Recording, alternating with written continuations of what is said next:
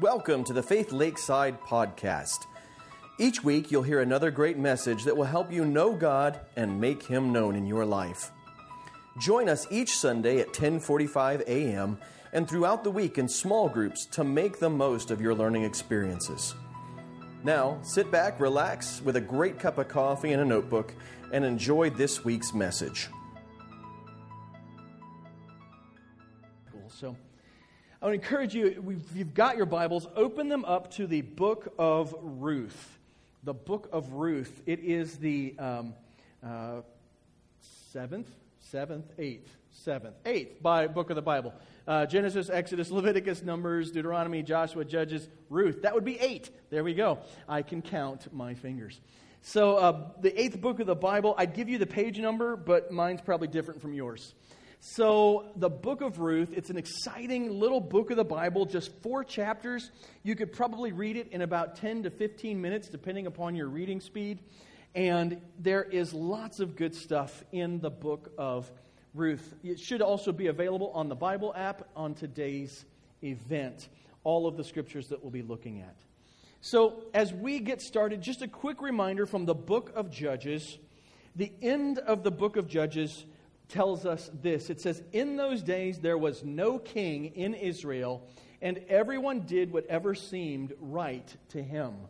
Now, if you remember last week or you watched the video from last week, you, we went through the whole book of Judges and looked at this long list of, of men and women who were prominent leaders amongst Israel. They did amazing things. We, we see miracles happen, we see uh, people saved and rescued, we see temples to pagan gods that are wrecked.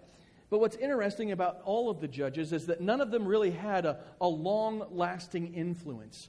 Some of them, while they were alive, there was 40 to 80 years of peace. But as soon as they passed away, the land went back into rebellion, back into living their own way and doing their own thing. All of Israel cycled back down into the sin cycle.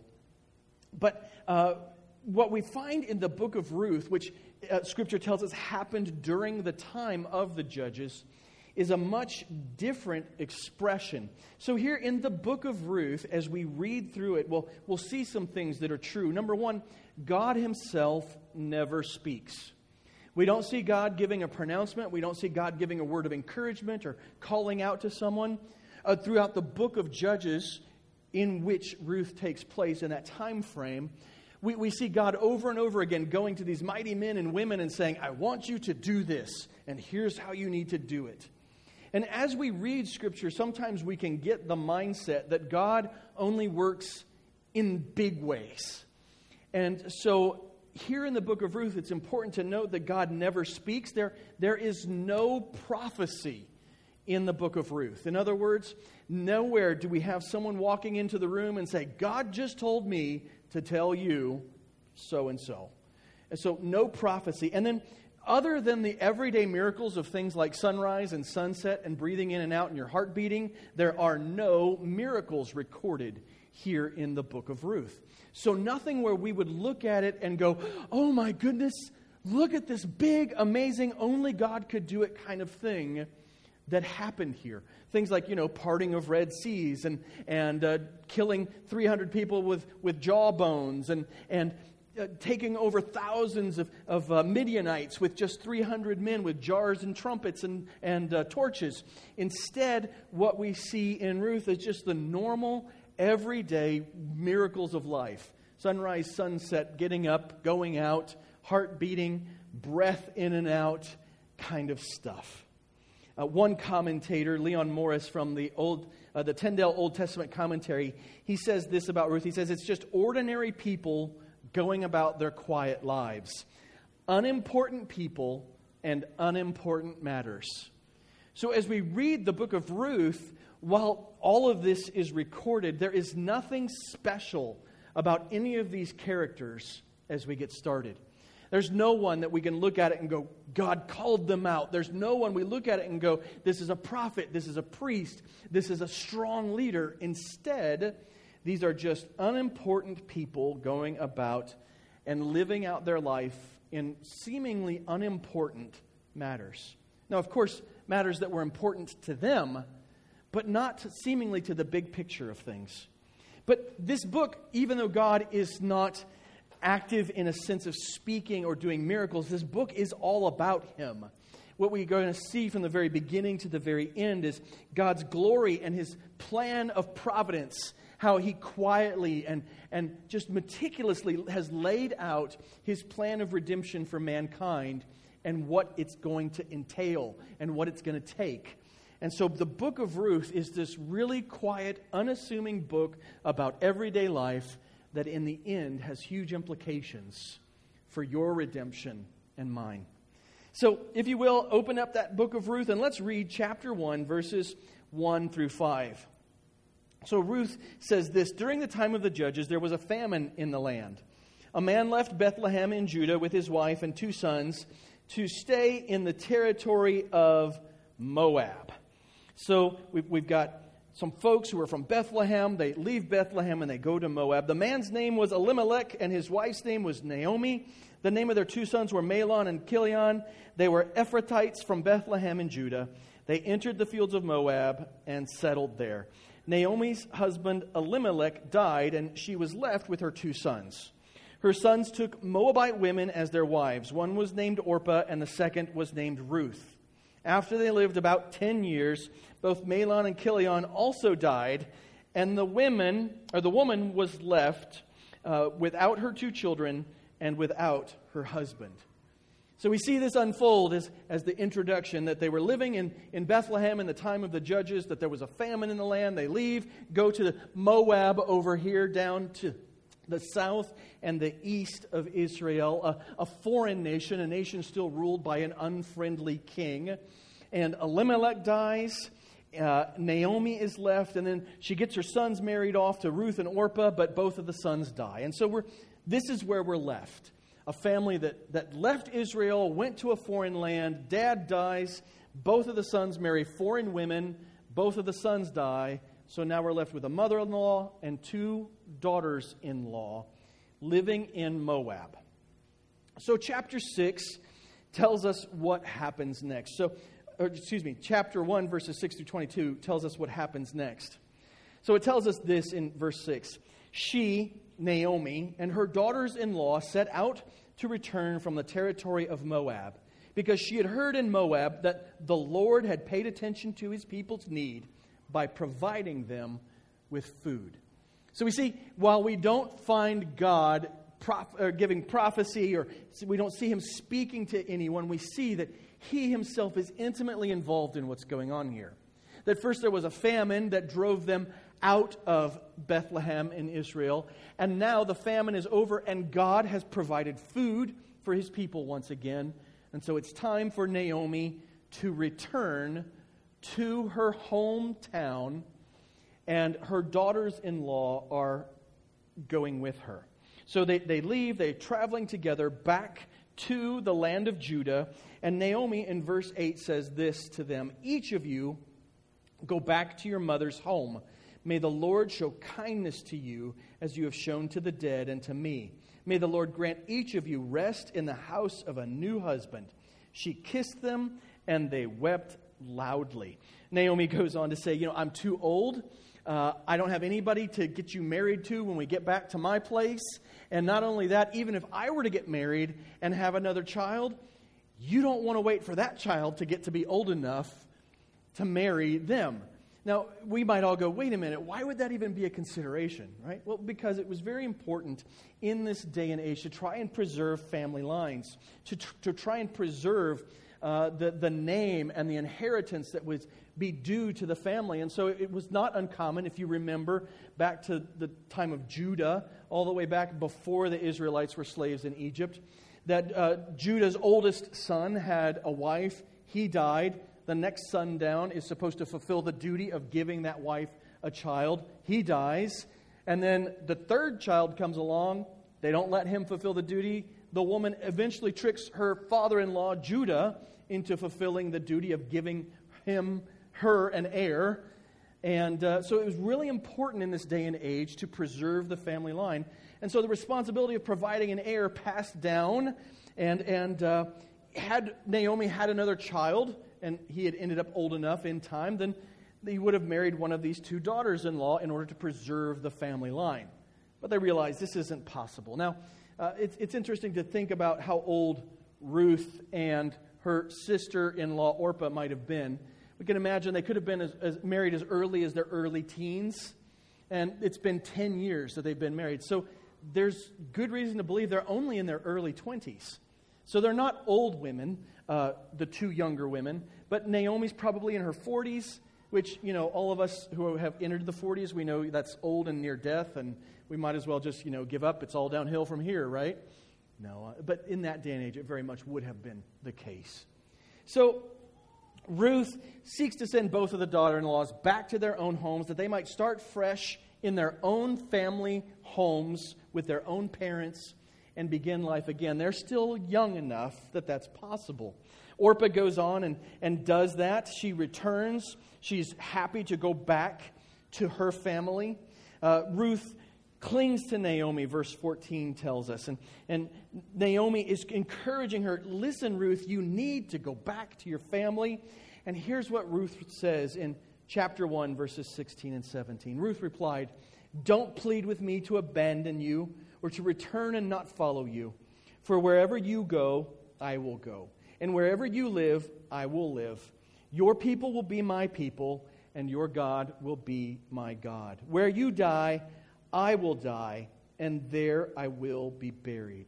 So Ruth essentially says to Naomi, Listen, this is a done deal. I'm by your side until the day I die. And I am abandoning and renouncing everything about me that used to be true, and I am adopting from my own identity and my own self I'm your daughter. I'm yours. I belong to you. I belong to your family. I belong to your people. I belong to your God.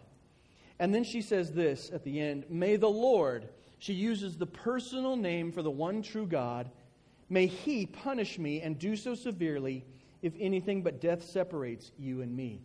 So we see in Ruth this move from, from being a foreigner who would worship pagan gods to someone who renounces that lifestyle of paganism and submits herself to both living as an Israelite and worshiping the one true God. And so she makes this, this conversion of faith, if you will, trusting in the one true God to take care of her, to provide for her, and her mother in law, Naomi.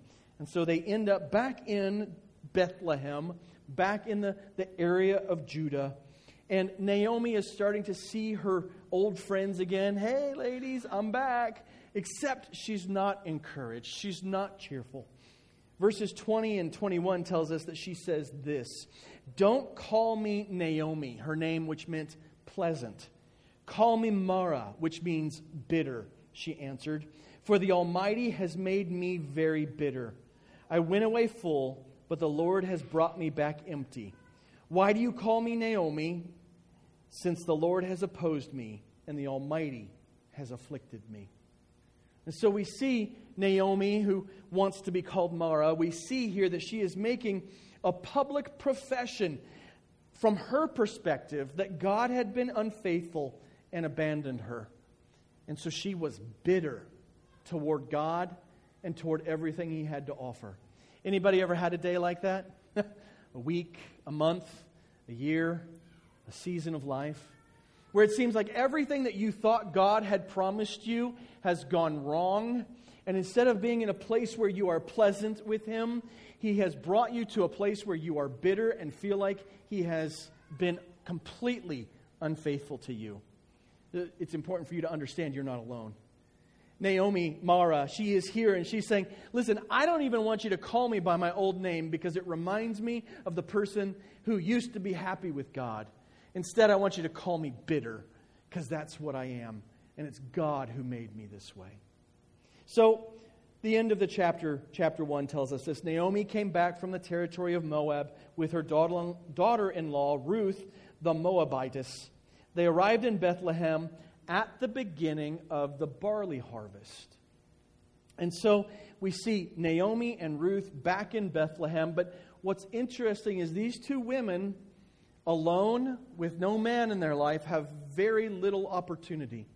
In fact, it's, it's possible uh, if, if things had not gone well, that they would have simply starved to death with no one to care for them, with no one to provide for them. And so they, they immediately have to begin, now it's the time of the barley harvest, they immediately have to begin to figure out what are they going to do to survive? How are they going to live? Now, they have the rights to some land but it's been unfarmed for a number of years, uncared for. They, they likely have a small place to reside, but otherwise they are completely unprovided for. And that brings us to chapter 2. And chapter 2, after chapter 1 tells us that um, the barley harvest was ongoing, it, it begins to set the stage for what's going to happen next. Now, Naomi had a relative on her husband's side. He was a prominent man of noble character from Elimelech's family. His name was Boaz. And so, chapter 2 begins to introduce us to another character in the story. We, we already know Ruth and Naomi. We're, we're intimately involved with their losses, and we see that they've, they've suffered, and everyday life has beat them down. And now we've got kind of hanging out on the outside a new character, a new person, Boaz. And so, what happens is Ruth has to go out and begin to glean in the fields in order to gather enough food to keep her and Naomi alive. Now, in, in the Levitical law and in the Deuteronomical law, what we see is God had made provision for people, the poor and the indigent, to be cared for in the kingdom of Israel and amongst his people. And a rule that God had established is this uh, when it was time for harvest, the harvesters could, first of all, only go through the field one time. In other words, that as they're cutting down the grains and gathering the sheaves together, they could only go through once. And they weren't supposed to harvest the corners of their fields either. They were supposed to leave some of the, some of the, uh, the produce and the crop on the boundaries of the field. So they could only go through once to gather the, the harvest, and they were supposed to leave a little bit behind on the edges. And what this was meant to accomplish was that the poor and the indigent, those who did not have land of their own, or those who were struggling in life and maybe had a bad harvest on their own land, what they could do then is they could come behind the paid harvesters and they could gather what was left behind on the ground. They, they could gather up the, the grains that had been dropped. They could go to the corners of the field and harvest what was extra or left by the initial paid field hands.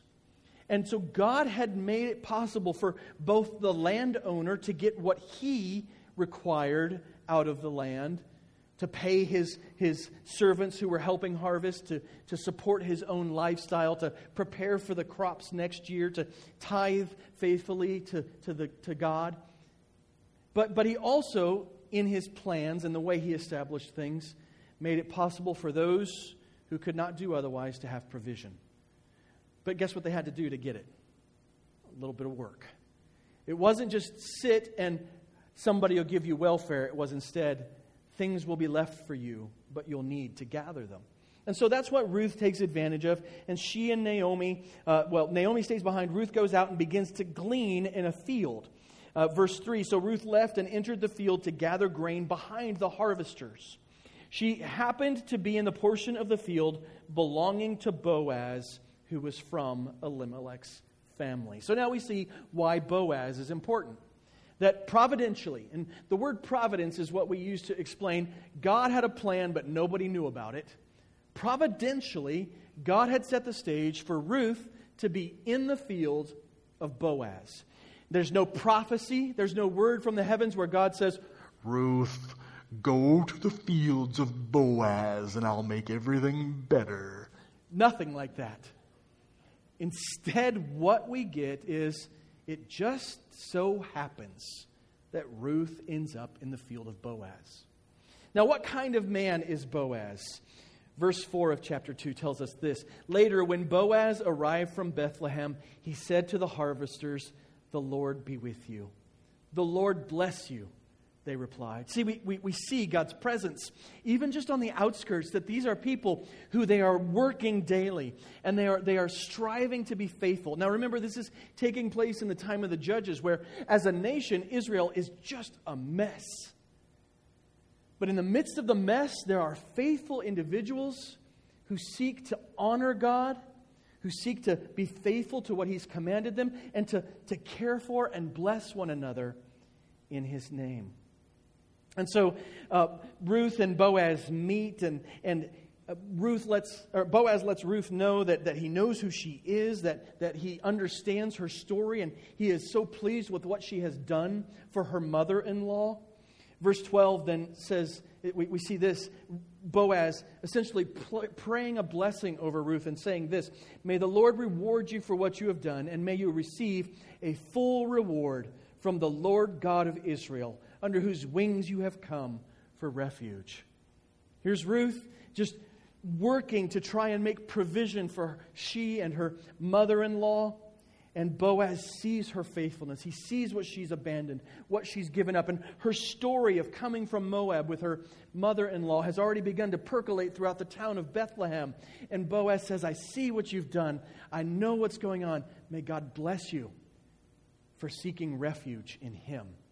And you know that, that Boaz is just confident that the one true God, the God of Israel, he's worth seeking refuge in. So Boaz lets Naomi know that it, it's important for her to share a meal with his harvesters when it's time for food. And, and he, he wants Ruth to go ahead and just walk with his harvesters to make sure that she's cared for, that nothing happens to her, her. And so from a distance, Boaz begins to take care of her. And then the day ends, and Ruth goes back to Naomi. Verse 19 tells us this Her mother in law said to her, Where did you gather barley today, and where did you work? May the Lord bless the man who noticed you. In other words, Naomi still doesn't know what God has done. He doesn't under, she doesn't see that, that God's hand has been working, but she knows, hey, there's a bit of food here. In fact, quite a bit of food. 26 quarts of barley she was able to glean. Uh, that's, that's a lot of food. Shelly and I have been doing tomatoes and other things. A quart's a lot. Uh, we walk in with like five gallon buckets of tomatoes and end up with like two quarts of you know canned tomatoes. So uh, a, a can of a quart's a lot of lot of food. So anyway, all that to say, Naomi asks Ruth, "How was your day?" May God bless the man whose fields you were working in. Ruth told her mother-in-law, whom she had worked with, and said, "The name of the man I worked with today is Boaz." Then Naomi said to her daughter in law, May the Lord bless him because he has not abandoned the, his kindness to the living or the dead. Naomi continued, The man is a close relative. He is one of our family redeemers. So remember, there is a practice that a family is supposed to be continued by a, a man marrying or taking under his wing the, the widow of a close relative in order to preserve that family line. And Naomi says to Ruth, Ooh, this guy could do that for us. I mean, you could just see this. She's, well, while it reads kind of reserved, you know, we can imagine just how excited she probably is. She sees that God, the one that she was bitter toward and thought had, he had abandoned her, all of a sudden she can see that God's hand is in this, that God has been arranging this just in the everyday, normal circumstances of life. God has set the stage for something amazing to be possible. And so Naomi is excited. She, she wants God to bless Boaz. She blesses God for his faithfulness and his kindness. And then the, the end of chapter 2 tells us that Ruth stayed close to Boaz's female servants and gathered grain until the barley harvest and the wheat harvests were finished. And she lived with her mother in law. And so, oh, this is not just a couple of days, but this is a matter of weeks, likely, that from a distance, Boaz is caring for Ruth and Naomi. And it's all because God had, by his plan and by his providence, his secret plan that nobody knew but he did, he's worked out for Ruth and Naomi to be provided for by their kinsman redeemer, Boaz. And so a number of weeks passed, and, and things are going well. Ruth and Naomi are, are cared for and well fed. But now that the harvests are over, there will be no more grain to glean. And so it becomes readily apparent to Naomi that something needs to happen. Something more needs to go down. So, chapter 3, verses 1 through 18, the whole chapter here, Ruth and Naomi begin to, to follow a plan that Naomi believes to be of her own design. Ruth's mother in law, Naomi, said to her, My daughter, shouldn't I find rest for you so that you will be taken care of? Now, isn't Boaz our relative? Haven't you been working with his female servants? This evening he will be winnowing barley on the threshing floor. Wash, put on perfumed oil, and wear your best clothes. Go down to the threshing floor, but don't let the man know you are there until he has finished eating and drinking. And so Naomi begins to give Ruth a plan. Listen, everything's gone really well so far, but I need you to get taken care of for the rest of your life, and I don't want you out gleaning fields. So here's the deal I want you to go to Boaz, and I want you to get cleaned up, and I want you to put on something nice, and I want you to go talk to him because it's his role potentially to redeem us. It's his role, possibly, to marry you and to make our family something special again in this area.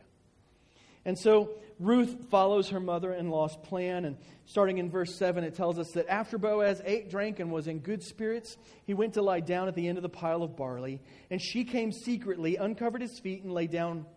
At midnight, Boaz was startled, turned over, and there lying at his feet was a woman.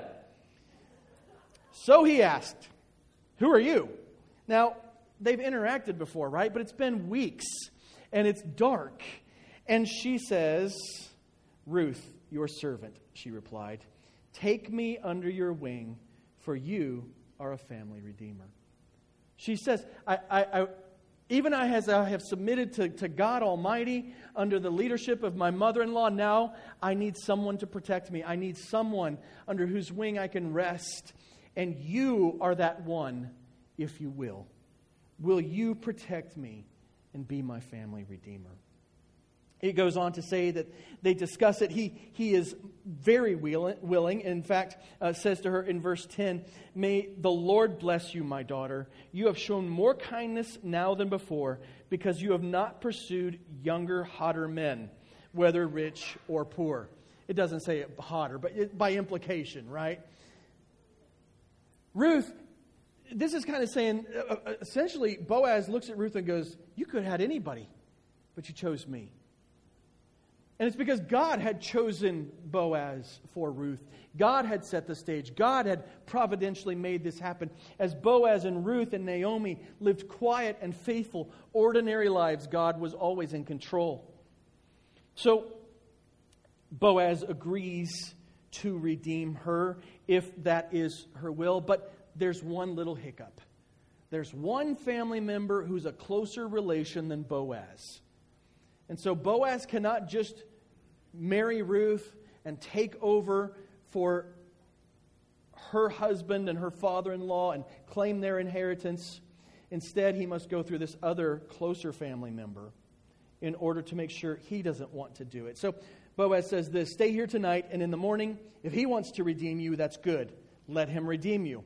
But if he doesn't want to redeem you, as the Lord lives, I will. Now lie down until morning.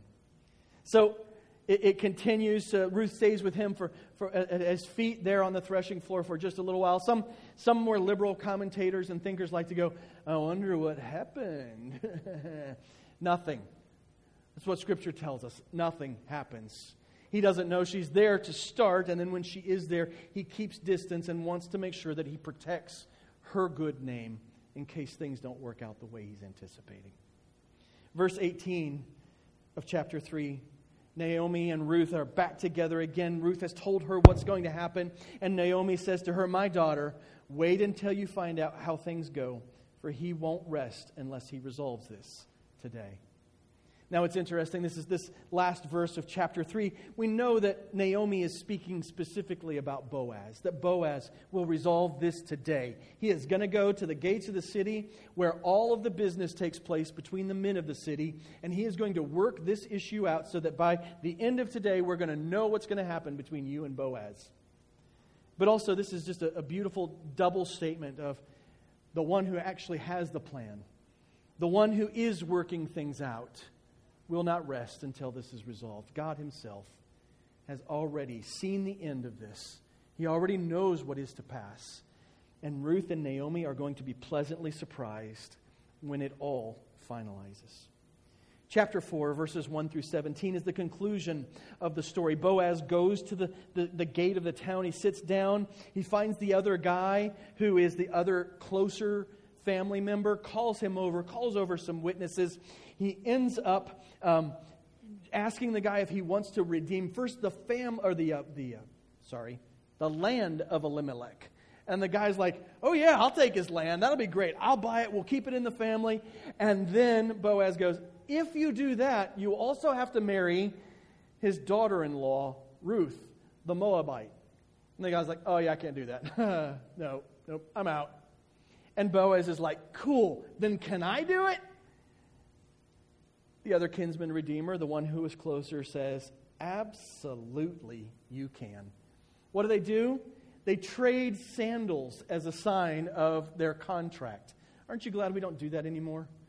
I mean, buying a house is terrible. Your hand hurts so bad, but at least you don't have somebody else's stinky shoe. Right? Can you imagine if that was like custom? You had to leave somebody else's stinky shoe on your mantle to prove that you bought the house? Ah, it'd be weird. Your new car, somebody's flip flop hanging from the mirror. That's how you knew you'd bought it. Weird. But this is what they did in that day and age. And everyone is excited by verse 11 that, that, that, we see that Boaz has all of these witnesses. They are affirming that this transaction has taken place. And all the people who were at the city gate, including the elders, said, We are witnesses. May the Lord make the woman who is entering your house like Rachel and Leah, who's, who together built the house of Israel. May you be powerful in Ephratah, and your name be well known in Bethlehem. May your house become like the house of Perez, the son of Ta- the son Tamar, bore to Judah, because of the offspring the Lord will give you by this young woman.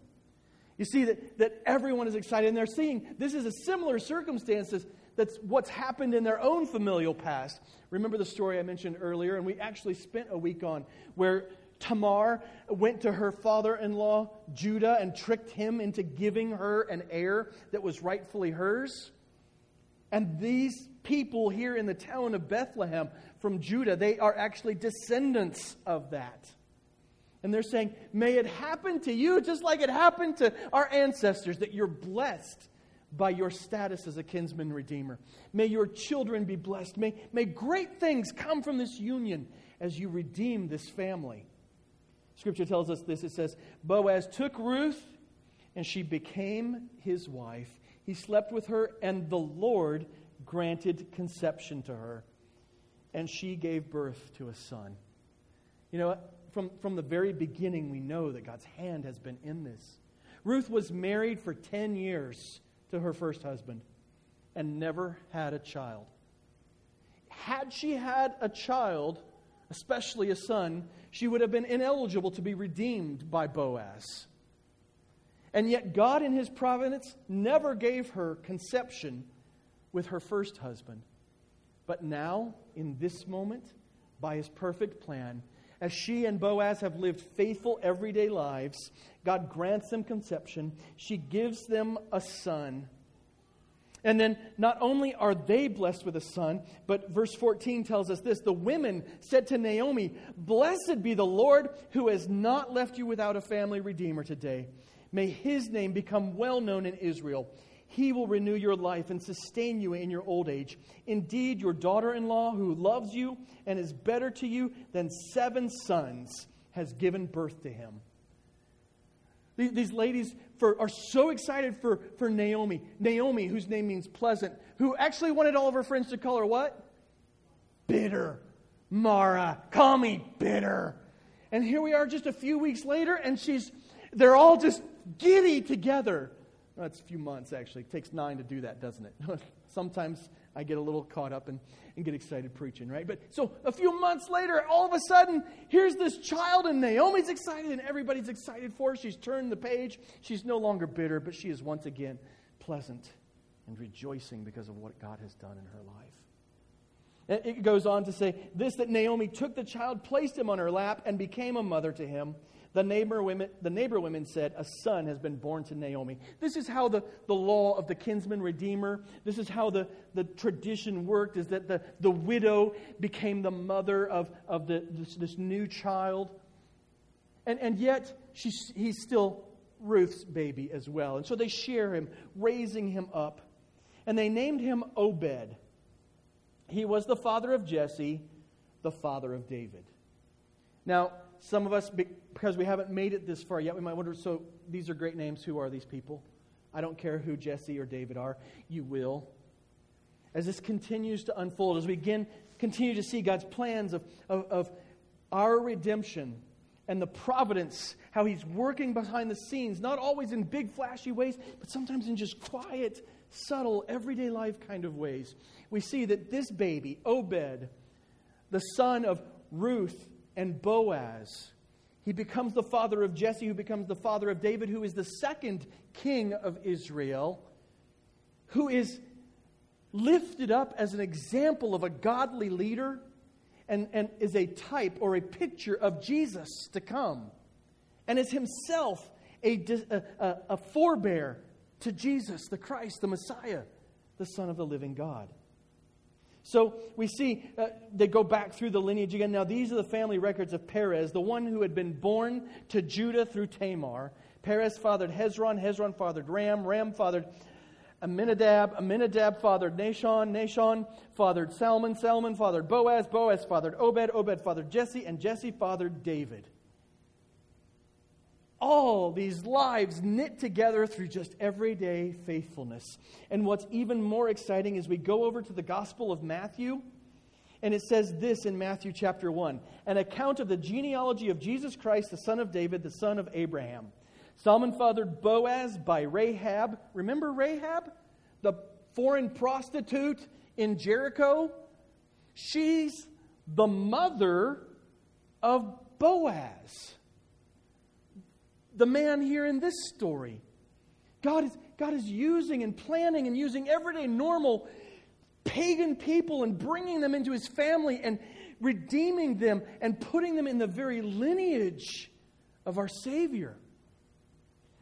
Boaz fathered Obed by Ruth, the pagan Moabitess, who gave up her way of life and gave up everything that used to define her and was redeemed and became a follower of the one true God and gave birth to Obed, and Obed fathered Jesse, and Jesse fathered King David, who is in the lineage of Jesus, the Christ, the Son of the living God. And so, in this book of Ruth, a book where God never speaks, there's no prophecy, and there's no miracles, what do we gather from this? First of all, it is that God is glorious, and even in the quiet things, He is at work. And His plan for redemption was always sure through the Old Testament. Do you think it's just a coincidence or an accident that Ruth ends up in the field of Boaz? No, it's the hand of God. But it's the quiet, subtle, everyday, faithful life hand of God. Not the big, noisy armies and trumpets and prophets' hand of God. There's no fire from heaven. There's no thou shalt or shall nots. Instead, it's just people faithfully living out their lives and God ordaining what is to come. So here in Ruth, God never speaks. There's no prophecy and no miracles. But what is of note is that Ruth and Boaz and Naomi, even in their bitterness and their struggles, they remain faithful to the God who always remains faithful to them. There's a word that we, we, we see in Hebrew. It has said it's, it's the loving kindness of God. It is the fact that he cares for and shows gentle nurturing to his people. We see it all throughout the Old Testament, and we see the same kinds of concepts in the New as God loves his people in Christ Jesus. And so, if we do anything as we look at this story, we see the glory of God, we see his plan for redemption, and then we bring it home to what does this mean for us? How can we take what we see in Ruth and not just say hallelujah for what God did, but we rejoice in what God is doing today? Here is today's lesson for us that everyday lives of faith can result in blessing and provision and God's glory. Brothers and sisters, I know it is so hard sometimes to just think that we matter. And, and you know, to be blunt, right? Because that's what we need sometimes. Is, is have you ever had a day where you just wonder if you have any impact on this world whatsoever? Have you ever been in a place, and, and this happened to me just this week, where I'm sitting and I'm looking at other people? Uh, it was at Popeyes. Just so, yeah, we went to Popeyes. The one in Washington, it's questionable, but it's the only place you can get the spicy chicken, and so you just got to go. We're at Popeyes, and I'm looking at other people, and this is not judging, but to say, who are they? What is their life amounting to? And this is, this is an, a, you know, my own personal existential struggle, right? Who am I and what's my life amounting to? Here I am on a Friday eating spicy chicken strips. Why? What does that matter to eternity? What does that matter to the world around me? Well, when I die, will anybody care? Because I'm going to die of chicken strips and bacon. And it's going to happen, right? Will it even matter? Will I have mattered? Will I have made any impact? And the book of Ruth really answers that question in a way that we fail to realize sometimes because we look at big Christians and prominent Christians and Christians who write books and make videos and sing songs, and we think, if only I could be a Christian like them, then I could change the world. The book of Ruth tells us you don't need to be a Christian like them, you need to be the best Christian you are and faithful in your everyday life and trust the hand of God for what is to come. Trust the hand of God for the impact that you're going to make. Does it matter if you reach a billion people? No, or just five people or one. Eh, look, you're important, you're critical, but what's critical for you to make the impact you're supposed to make in this world as a believer is that you are faithful in your everyday life to the God who loves you and cares for you and provides for you. That there is never a moment where you think, I don't matter or God don't, doesn't matter.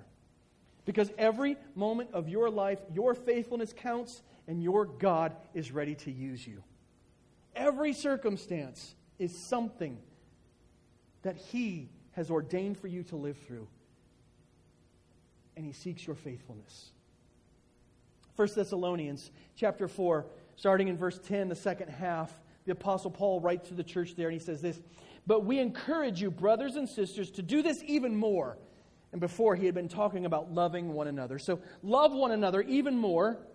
And then he says this Try and start a ministry where your name is on the door, raise millions of dollars, get a satellite, be on the television every night, raising money and telling people something about the gospel kind of remotely, Maybe you should start a music career, get on reality TV, and then your life will matter. No. Love one another, seek to lead a quiet life. To mind your own business,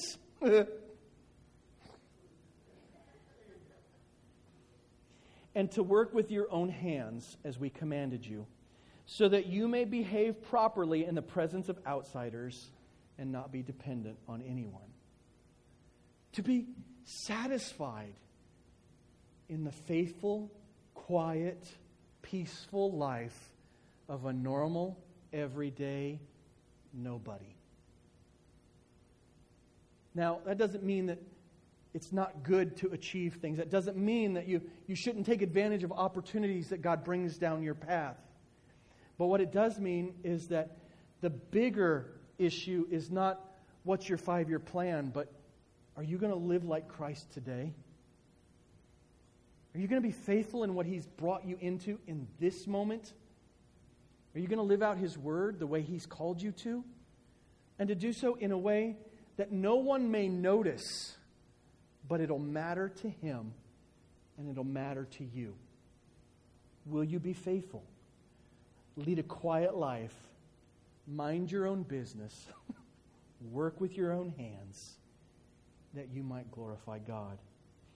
In Second Thessalonians, they didn't hear it the first time when he wrote a letter to them. The second letter he writes to them, he has to say it this way For we hear that there are some among you who are idle. They are not busy, but busy bodies. Too often, Christianity, living it out, is just defined by being a busybody, but not being productive. getting all the information and telling everybody about it, but being nothing of real meaning in your own soul. Now we command and exhort such people by the Lord Jesus Christ to work quietly and provide for themselves. Peter says it this way Conduct yourselves honorably among the Gentiles, so that when they slander you as evildoers, they will observe your good, your good works, and will glorify God on the day he visits. To just be willing to live quiet, faithful, everyday lives. You see, Ruth had no design to leave Moab to go and be the, the great grandmother, yeah, of a king. In fact, she probably never even saw the king. She probably died before David was in the picture of, in any real way. She had no design for, I'm going to do great things for God. Instead, it was, I'm going to be faithful to my mother in law. I'm going to work hard with my hands according to what God has given me. I'm going to be faithful to my husband. Boaz was not, I'm going to be the great grandpa of the king. It is instead, I'm going to redeem my family.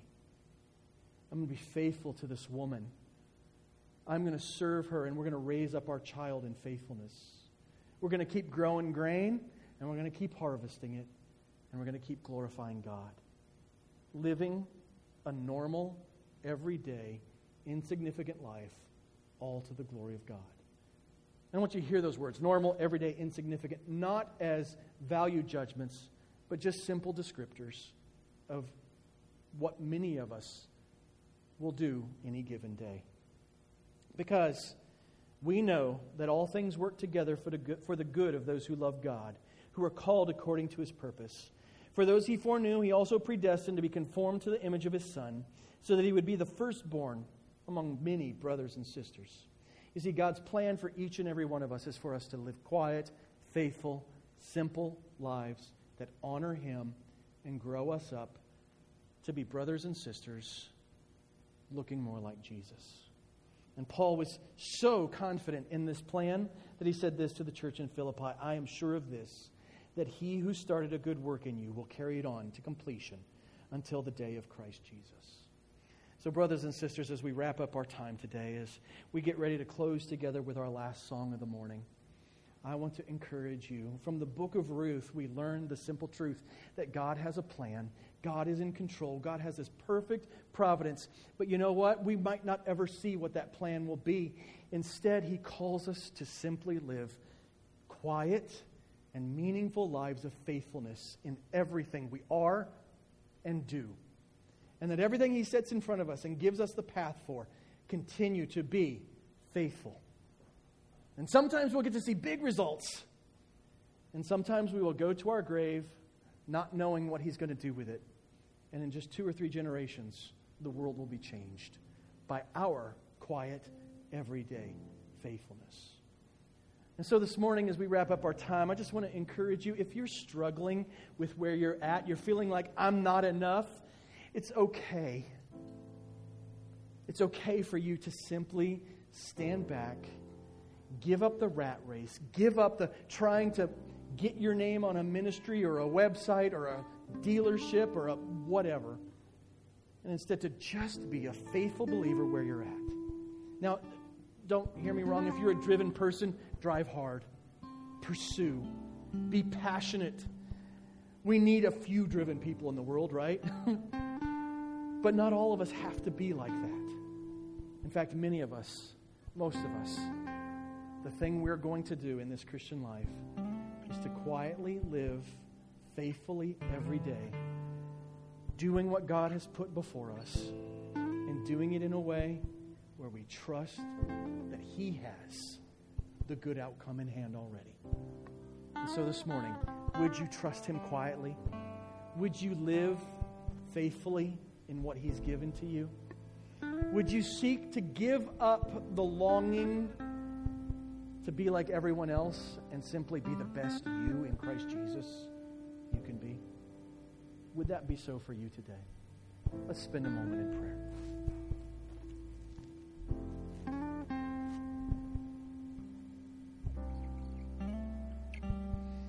Father God, we thank you for the history of Ruth and Naomi and Boaz. This true history tells us that you don't need big people or flashy people. You don't need prophets and priests and kings for every circumstance. But sometimes your great plans are achieved by the quiet, faithful life of believers who are seeking to do the right thing in every circumstance and who have no grand designs for accomplishments or being like everybody else, but instead simply want to be the best that you've made them to be. May that be so of us this morning. May we abandon the things the world is telling us we have to be and achieve. And instead, may we take up all of the things that you tell us we get to be and all of the things we have achieved in our Savior.